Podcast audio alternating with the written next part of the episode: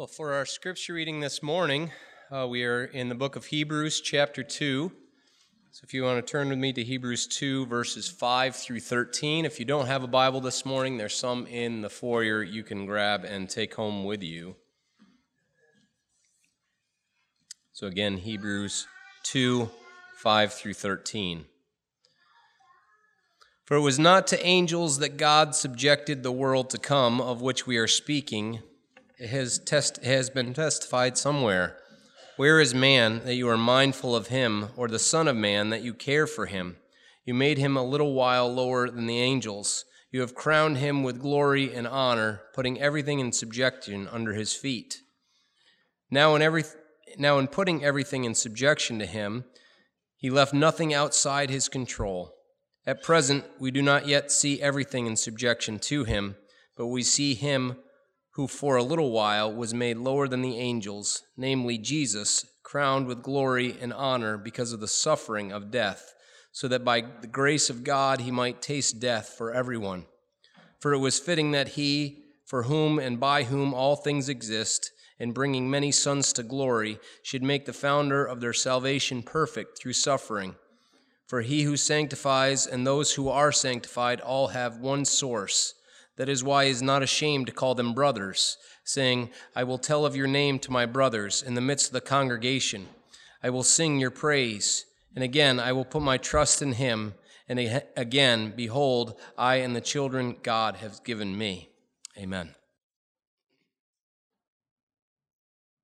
So I'd like to begin with a question for parents today. How many of you parents have ever read the books, The Chronicles of Narnia, to your children? How many of you have done that? Have you read them with and to your children? I believe that's a, a, really good thing to do because the stories of the Chronicles of Narnia are stories that will help your children to learn the Bible. So even if you don't have children, it's a good idea to read these stories. They get the story of the Bible into you. So I would encourage you to do that. In the story, The Lion, the Witch, and the Wardrobe, a girl named Lucy enters into the magical land of Narnia. Lucy starts talking with a faun there named Mr. Tumnus. And the faun gets very excited when he realizes that Lucy is a human being. And he says to her, You mean to say that you are a daughter of Eve? The reason for the excitement of the faun becomes clear later in the book. There was a prophecy in Narnia which Mr. and Mrs. Beaver quoted, which said that when Adam's flesh and Adam's bone sit at Cair, Paravel enthroned, the evil time will be over and done. When human beings sat on thrones in Narnia, the time of evil in Narnia would be completely finished. And that's exactly what happens in the stories of Narnia. Lucy and her sister and her two brothers sit on four thrones, and they rule over the land of Narnia.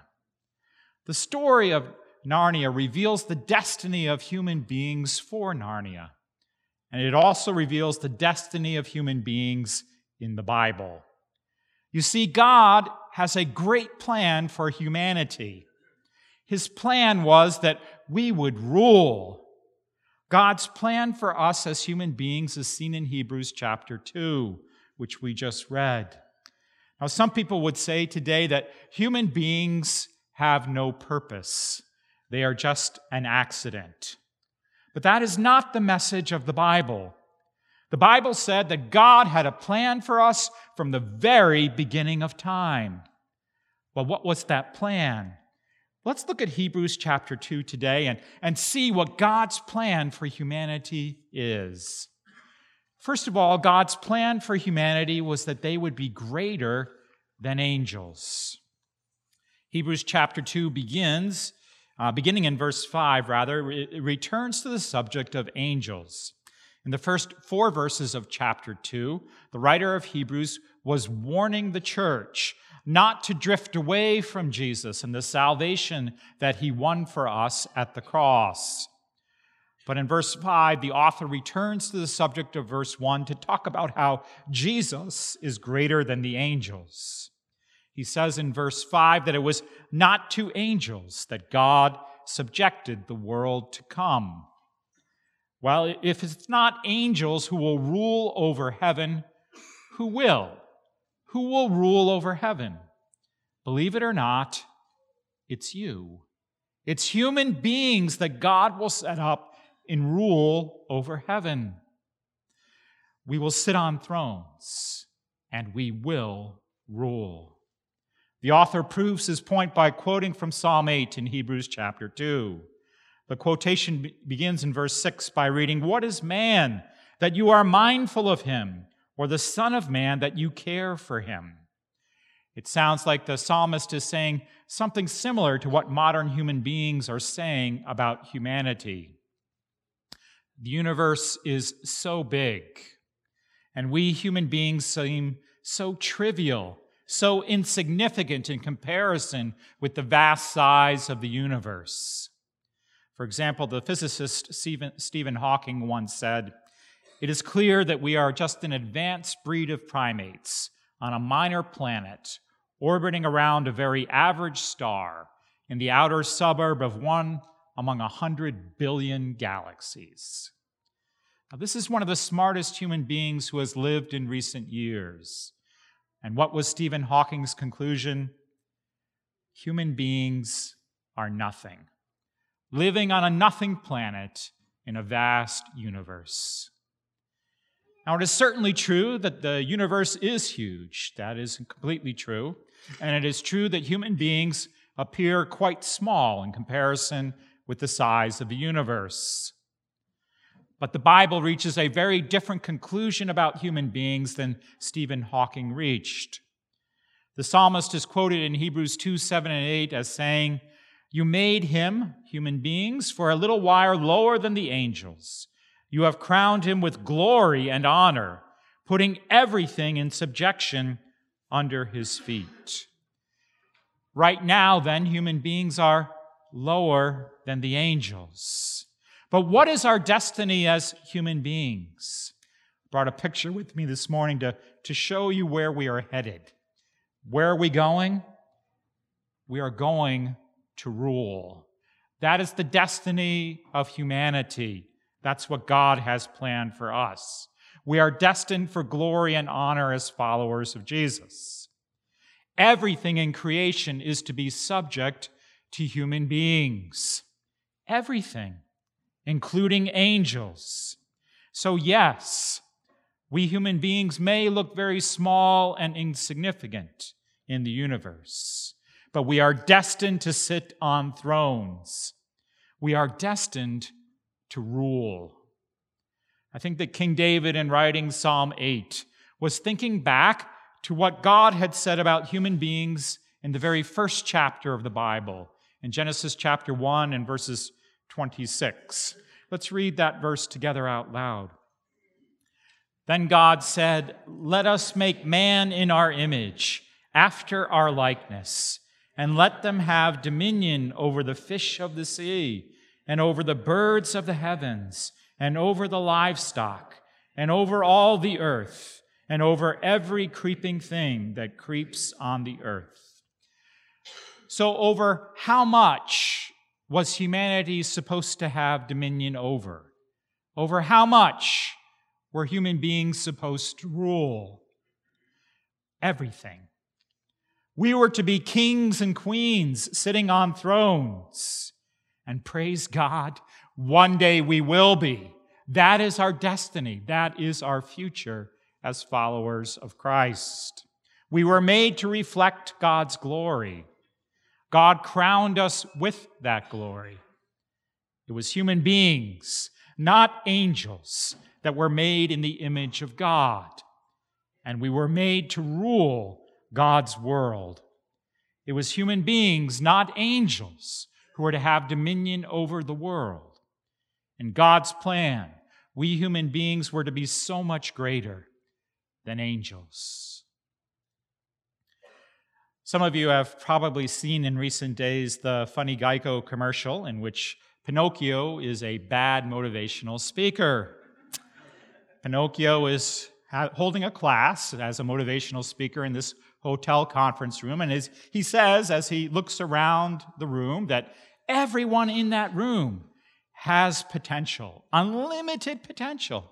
And so he points to a man that he sees and he says, You have potential. But what happens to Pinocchio's nose as he says that? His nose grows, right? And so he tries again, You have potential. But his nose grows even longer. Pinocchio is clearly lying. This man does not have potential. This man is going nowhere with his life and going nowhere with his job.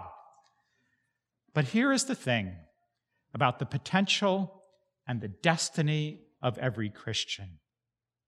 Every Christian that you talk to in this church is one day going to sit on a throne. Isn't that amazing? And Haiti team, every Christian that you meet in Haiti will also be sitting on a throne one day.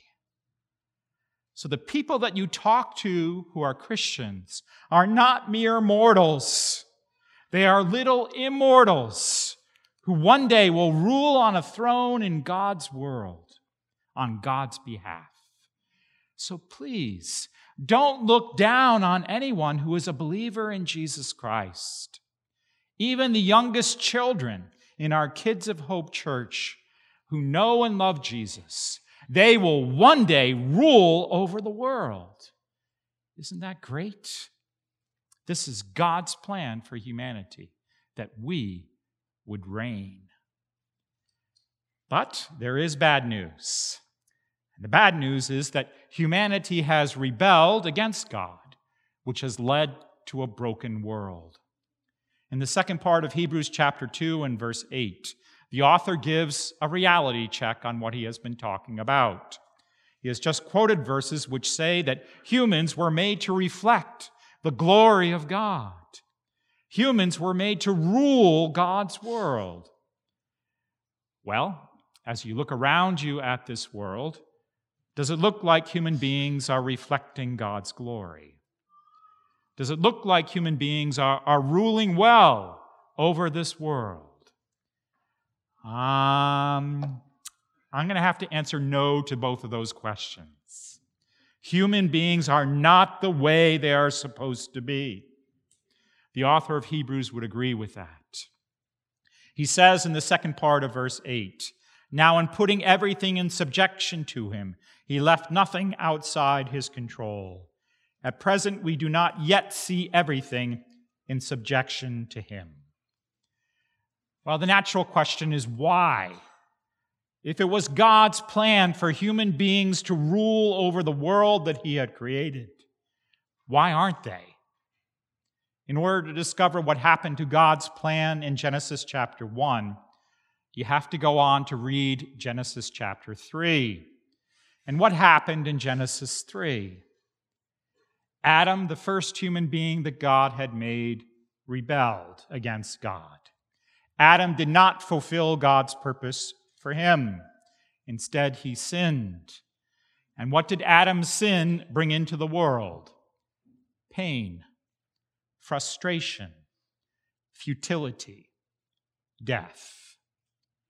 Everything in the world was supposed to be under the rule of human beings. But sin interrupted to frustrate this rule. And death, which is the penalty for sin, also thwarts human rule over this world. We were designed for glory. But that glory has not become reality in human history. Instead, human history is littered with the wreckage of destruction and death. We live in a world gone mad. Now let's think for a moment about one of the reasons we live in this world gone mad. Let's think about why God's plan for humans to rule over the world hasn't been thwarted. It is because of the angel who tempted Adam. It is because of Satan who led Adam into sin. Do you know who Satan is? Satan is a fallen angel. It was God's plan for Adam and humanity to rule over the whole world, to rule over angels and everything else. But Adam rebelled, and instead he followed an angel. God's intended order then was reversed by Adam. God intended for Adam to rule over the angels, but instead, Adam followed an angel and he allowed himself to be ruled by Satan.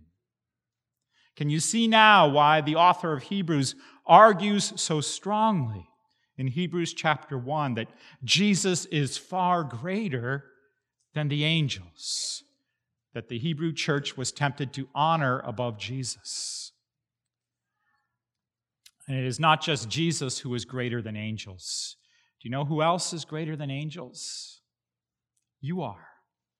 You, as a human being, were created to rule the angels. We were supposed to rule, but instead, Adam and human beings have rebelled against God by our sin. As a result, human beings are now poor rulers of this world, and human beings are a poor reflection of the glory of God. Many years ago, a reporter for the London Times wrote about many of the same problems that we are facing today. So, this reporter ended every article that he wrote with this weary question What's wrong with the world? The Christian G.K. Chesterton once wrote a famous reply. He wrote to the paper Dear editor, what's wrong with the world? I am. Faithfully yours, G.K. Chesterton. You see, at the heart of the world's problems is the sinfulness of every human heart. Our rebellion against God has led to this broken and fractured world that we live in. But this is where the good news comes in.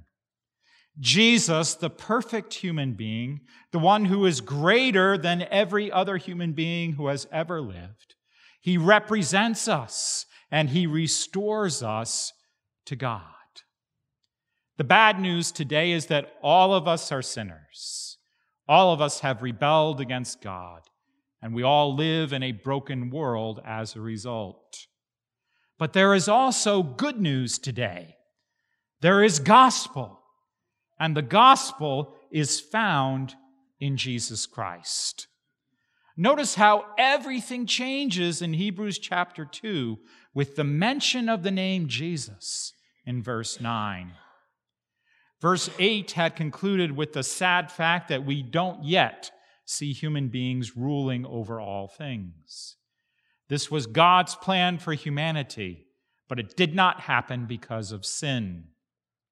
But what do we see in verse 9?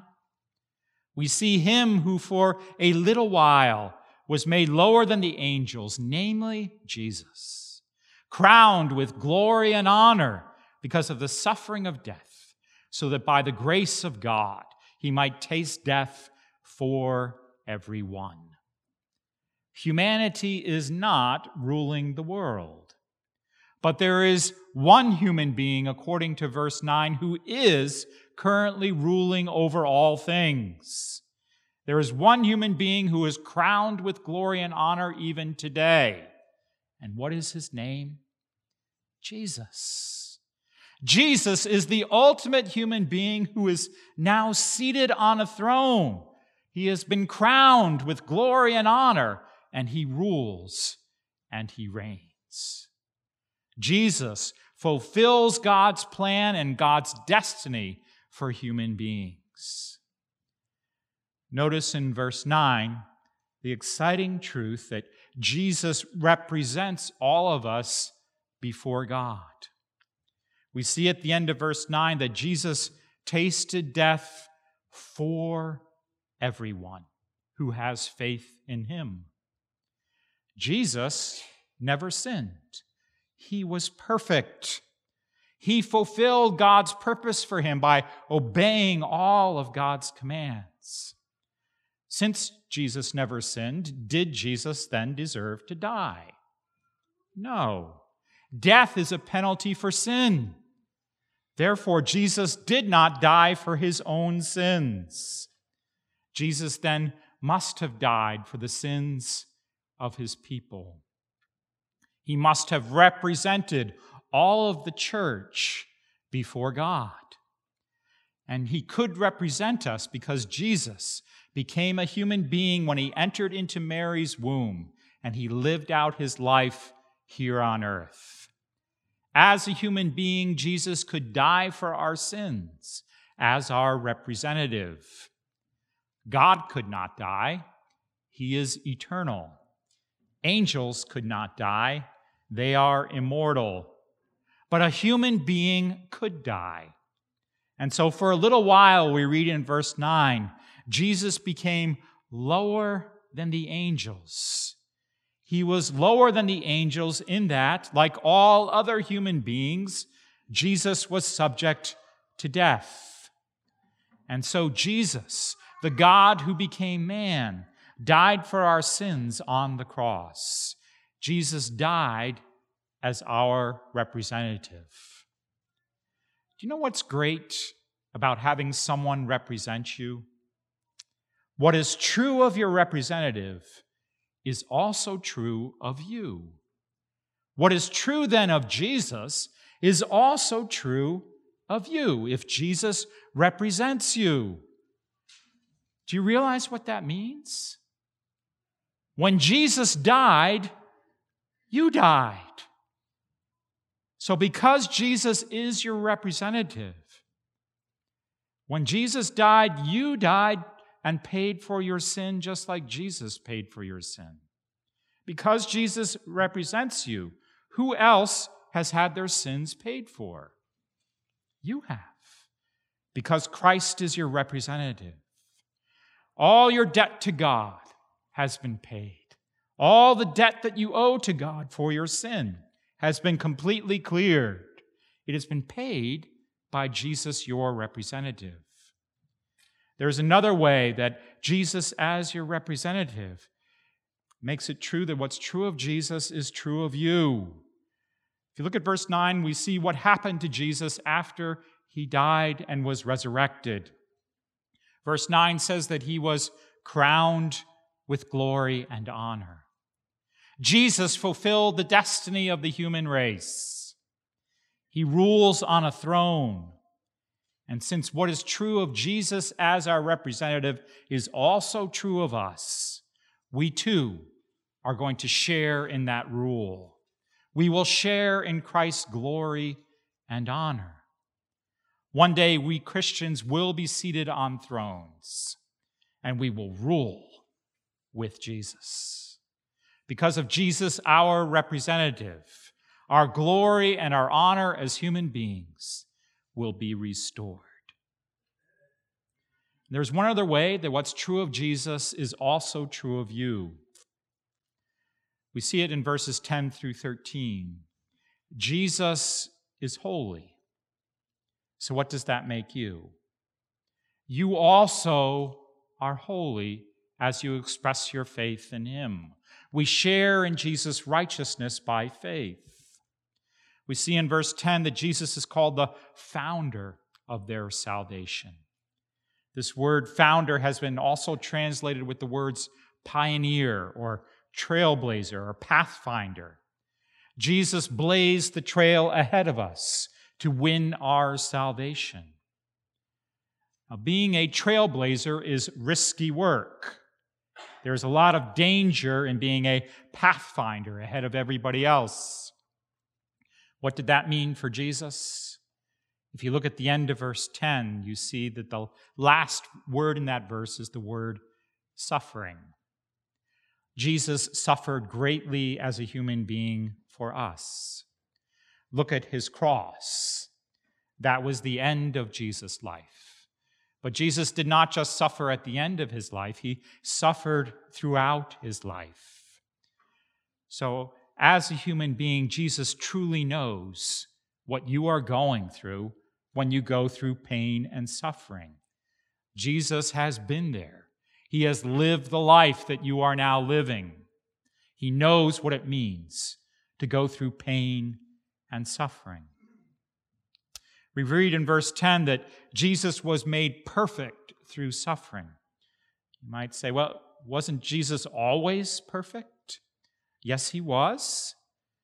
He was sinless. In what way, then, was Jesus made perfect through his suffering? Even though Jesus was always holy, he grew in holiness through testing, through temptation, and through suffering. Jesus then, in a sense, became who he already was. He became holy as he suffered on this earth. And the same is true for us. We are being made sanctified, made holy, according to verse 11. We are already holy and righteous because Jesus is our representative and our faith is in him. But we have to become who we already are. We have to become holy. And how do we become holy? The same way that Jesus became holy through suffering. It is as we suffer and struggle on this earth in the fight for holiness that Jesus calls you his brothers and sisters, his children, according to verses 12 and 13. Now, some Christians that I talk to see suffering as a complete waste of time. What's the point of all this suffering, they ask? Well, Hebrews chapter 2 says that suffering is the pathway to holy living. You see, it's the diamond that is cut the most that shines the brightest. Suffering, then, is the pathway to becoming like Christ. Want you to think about what happens to your body when you decide, after a long period of hibernation, to suddenly start exercising. What happens to your body when you do that? How do you feel when you begin to work out? You feel like you're suffering. You know why you feel that way? It's because you are suffering. You are straining. You are sweating. You are sucking wind after those workouts. You are questioning your sanity to beginning to do all of these exercises. But essentially, something good is happening to you because of those exercises. Something good is happening because of the suffering of your body. You are losing weight. You actually do have muscles that are getting toned. Your endurance is increasing. A whole new freeway system of capillaries and blood vessels are forming within your body. In the same way, when you are enduring trials and suffering in your life, God is building you for endurance and for growth in holiness in order to become like Jesus, your pathfinder. Your suffering will lead to more endurance for the next time that adversity comes your way. Your suffering then is not pointless. It is the means that God is using to make you holy, like Jesus, your representative, is holy. Church, Jesus is the ultimate human being. There is no one greater than Jesus. Jesus lived the perfect life that you could not live. And then he died the death that you should have died for your sin. He died it as your representative. By his death as your representative, he paid all of the debt that you owe to God. And today, Jesus is sitting on a throne in heaven, ruling the entire world. He is crowned with glory and honor. And one day, because Jesus is your representative, you too will be wearing a crown. You will be crowned with glory and honor. One day, you too will rule in heaven. Isn't that a reason for hope today? Isn't that a reason for joy? God's plan all along from the beginning of time has been for you to rule alongside Christ. Let's get ready for that rule. Let's grow in holiness because the place where we're going is completely holy, led by our holy Jesus. Let's be like Jesus, our representative. Let's be who we already are God's holy people. As we pray to close today, I'll ask the worship team to come up.